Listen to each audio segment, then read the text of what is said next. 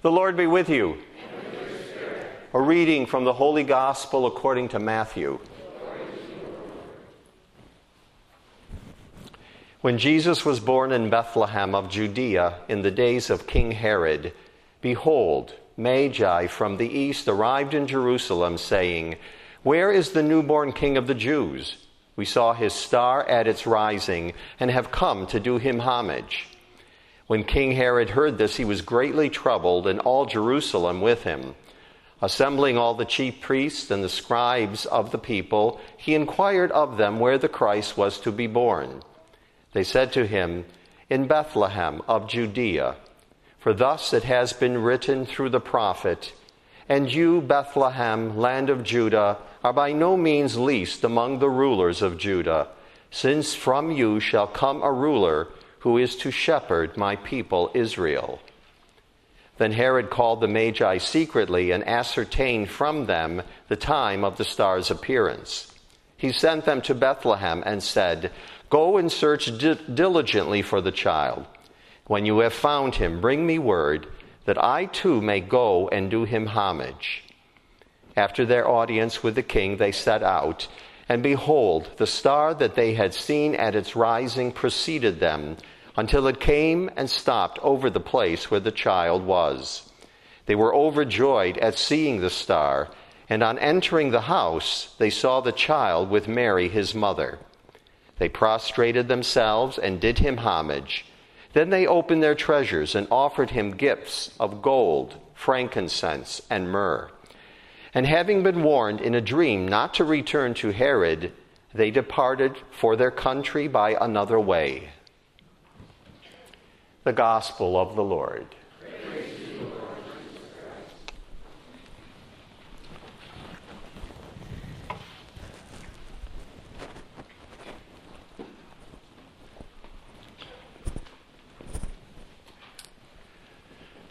Over the last month or so, I've seen this cartoon on Facebook.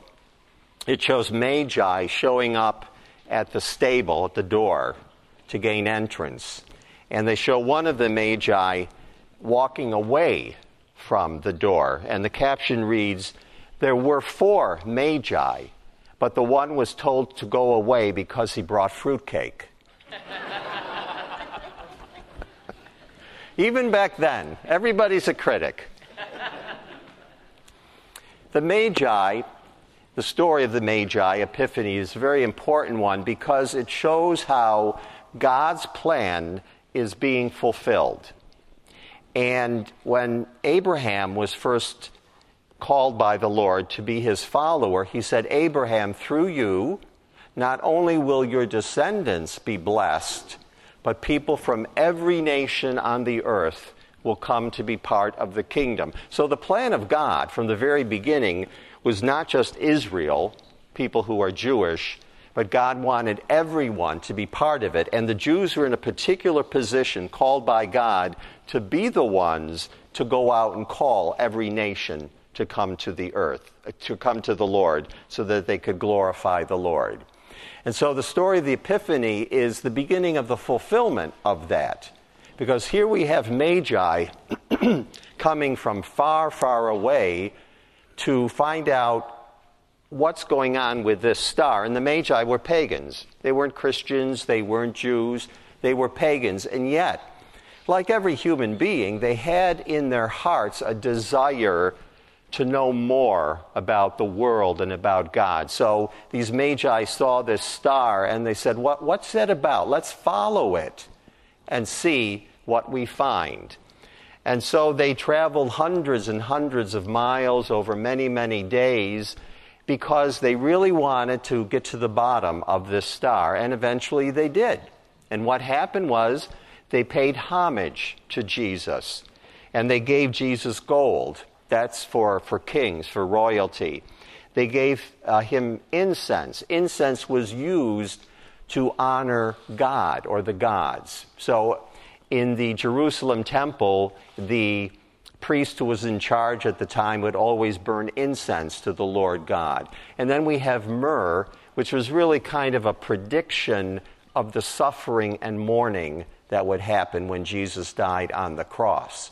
So they're coming and they're showing that even though they're not original followers of Yahweh, the God who uh, brought Abraham, Isaac, and Jacob into the, the Holy Land, nonetheless, they too are called to be parts of God's, uh, God's kingdom. Now, where do we go with that?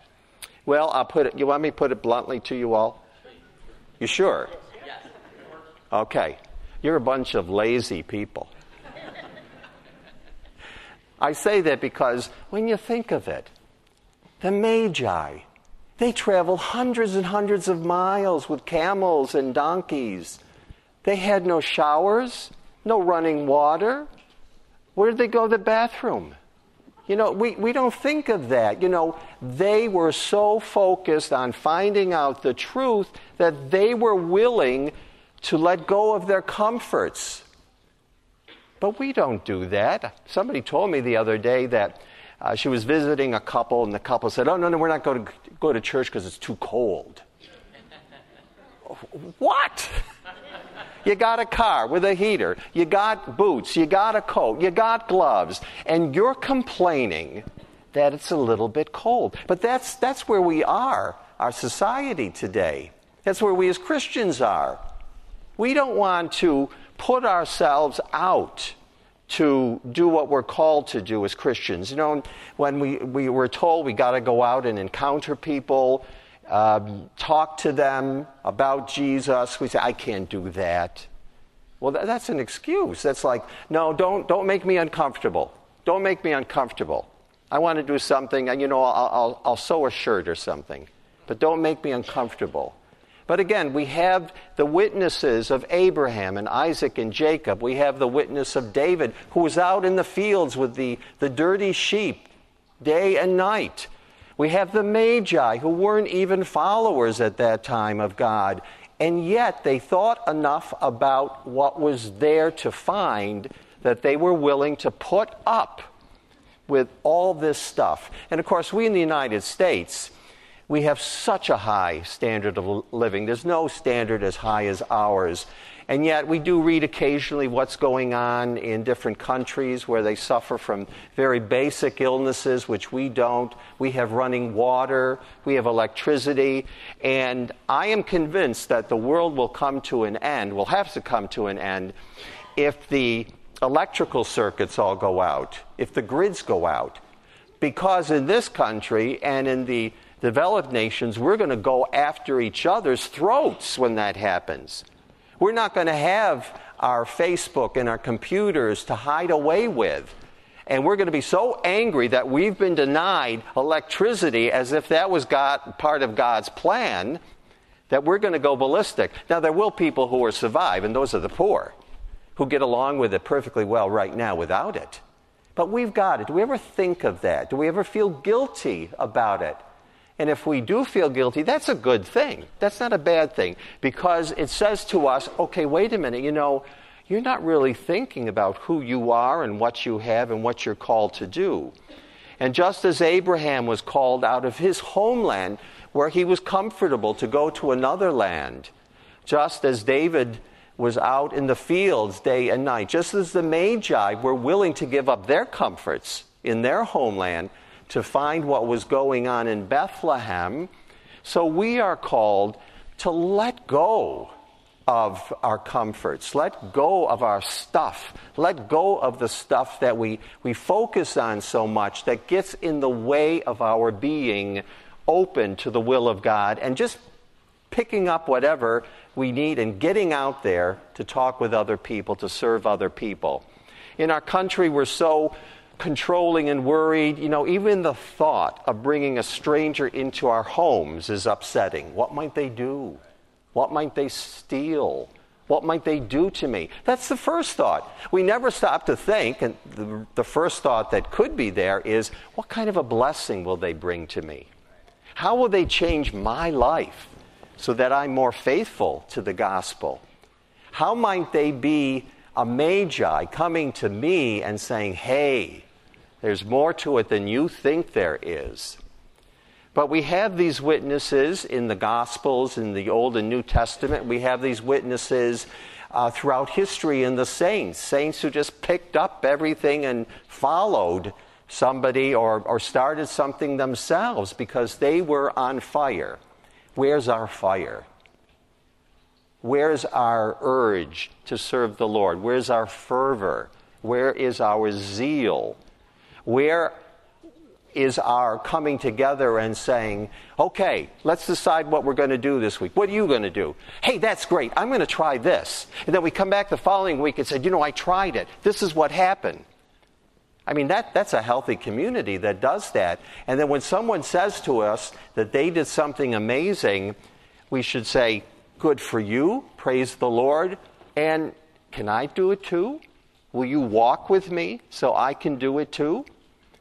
So the Magi, they didn't come alone, just one person. They came in groups. The shepherds came in groups. The angels came in groups to proclaim the gospel. So there again, we're being told, you know, it's not you as an individual. So Get, get out of your ego. Put your ego away. It's about the community. And we need to grab each other and say, let's do it. Not overthink it. What's at stake? What might be the cost? But rather say, Lord, you've given me everything. Why should I worry? Why should I be afraid? And Jesus says that do not be afraid again and again and again. What don't we get about that? It's a commandment. You know, he's not saying, well, you really shouldn't be afraid or you don't have to be afraid. He's saying, don't be afraid. So if we're afraid, something is wrong. Wrong not just in our society, but in the way we practice our faith. Because we have been given every good gift so that we can excel and flourish and be an example to others how to follow the Lord, how to be a Magi, how to be an Abraham, Isaac, or Jacob, how to be a David, how to be a St. Marianne Cope. Think of her, what she did. She went from a nice, clean convent in Syracuse to Molokai, where there was filth and degradation and poverty. And she did it because she loved the Lord. You know, she didn't have any more outside help than we do.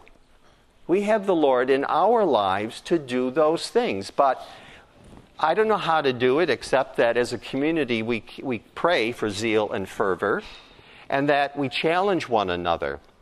We say when we see each other in, in church, What did you do this week to uh, uh, surprise God? What did you do that surprised you? What did you do in faith simply because you thought, yeah, I'm going to do it, I'm going to try it, and you did it? Can you imagine the excitement that would eventually grow in our community and the wider community when they see people truly engaging in their faith in Jesus Christ? So, you know, all of us, myself included, obviously, we have an awful lot that we can give up and still have far more than we possibly need. So the challenge is to, number one, be grateful for what we have. Number two, remember that it's given to us in trust by God. We don't own it, it's not ours. It's been given to us in trust by God to use for the building up of the kingdom so that we can help fulfill God's will, which He gave to Abraham. Through you, all nations, all people will come to worship the Lord.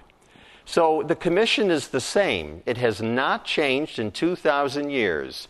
And we, as baptized Christians, are supposed to be part of that commission to go forth and proclaim the gospel.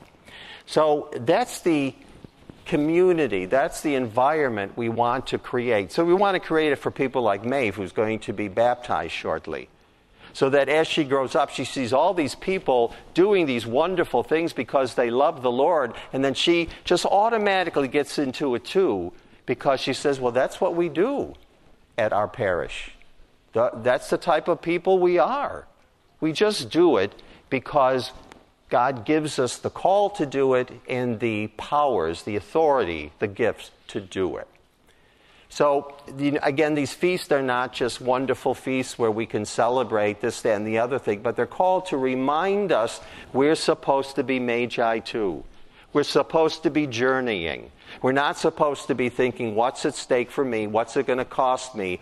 But Lord, there are people dying, literally, physically dying every day who have not heard the good news proclaimed to them, and He expects us to do that. What a privilege! What a gift! And if we focus on it as a gift and a privilege, perhaps that'll move us a little bit closer to living our lives with fervor and zeal, to be like all those throughout history who really built up the church by going forth and saying, Come on, this is where it's at. You need help, we'll give you the help. You need healing, we'll find that for you. So forth and so on. But that's us. That's us, our story. It hasn't changed in 2,000 years. But again, the challenge, I think, is more powerful today than ever to get out of our comfort zones, to say, yeah, I, would love to st- sit in my room all the time and maybe watch a show once in a while and sip a good cocktail, you know. That's all wonderful stuff. And that's not bad. But if that's all I want to do, and if I don't push myself to go further and to do things that I can do because I'm a follower of Christ, then I'm not living as a Christian disciple. But that's where we're all called to be. So we celebrate this feast to remind ourselves of that, and then so that we go out those doors, we don't just forget it, but we say, What's going to be my journey this week? Where am I going to go that may not be real inviting to me, but somehow I think I can make a difference to those people? What might I do to show my reliance on God as opposed to what I have, to my stuff? How will I challenge my routine so that I can be more free, truly free, like Jesus, to go forth and proclaim the good news of salvation. So ask those questions during the week. Where will they lead you? Write them down. Say that to someone. This is what I think I want to do. What do you think? Go two by two. That's what Jesus did. Sent us all out two by two. And then see what happens. Because again, with God, sky, the sky is the limit. We can do great things. And the more we recognize that, the more graces will come to us, the more power we will have, so that we can fulfill God's dream, God's will, that everyone come to know the Lord and come to be part of the kingdom of the Lord.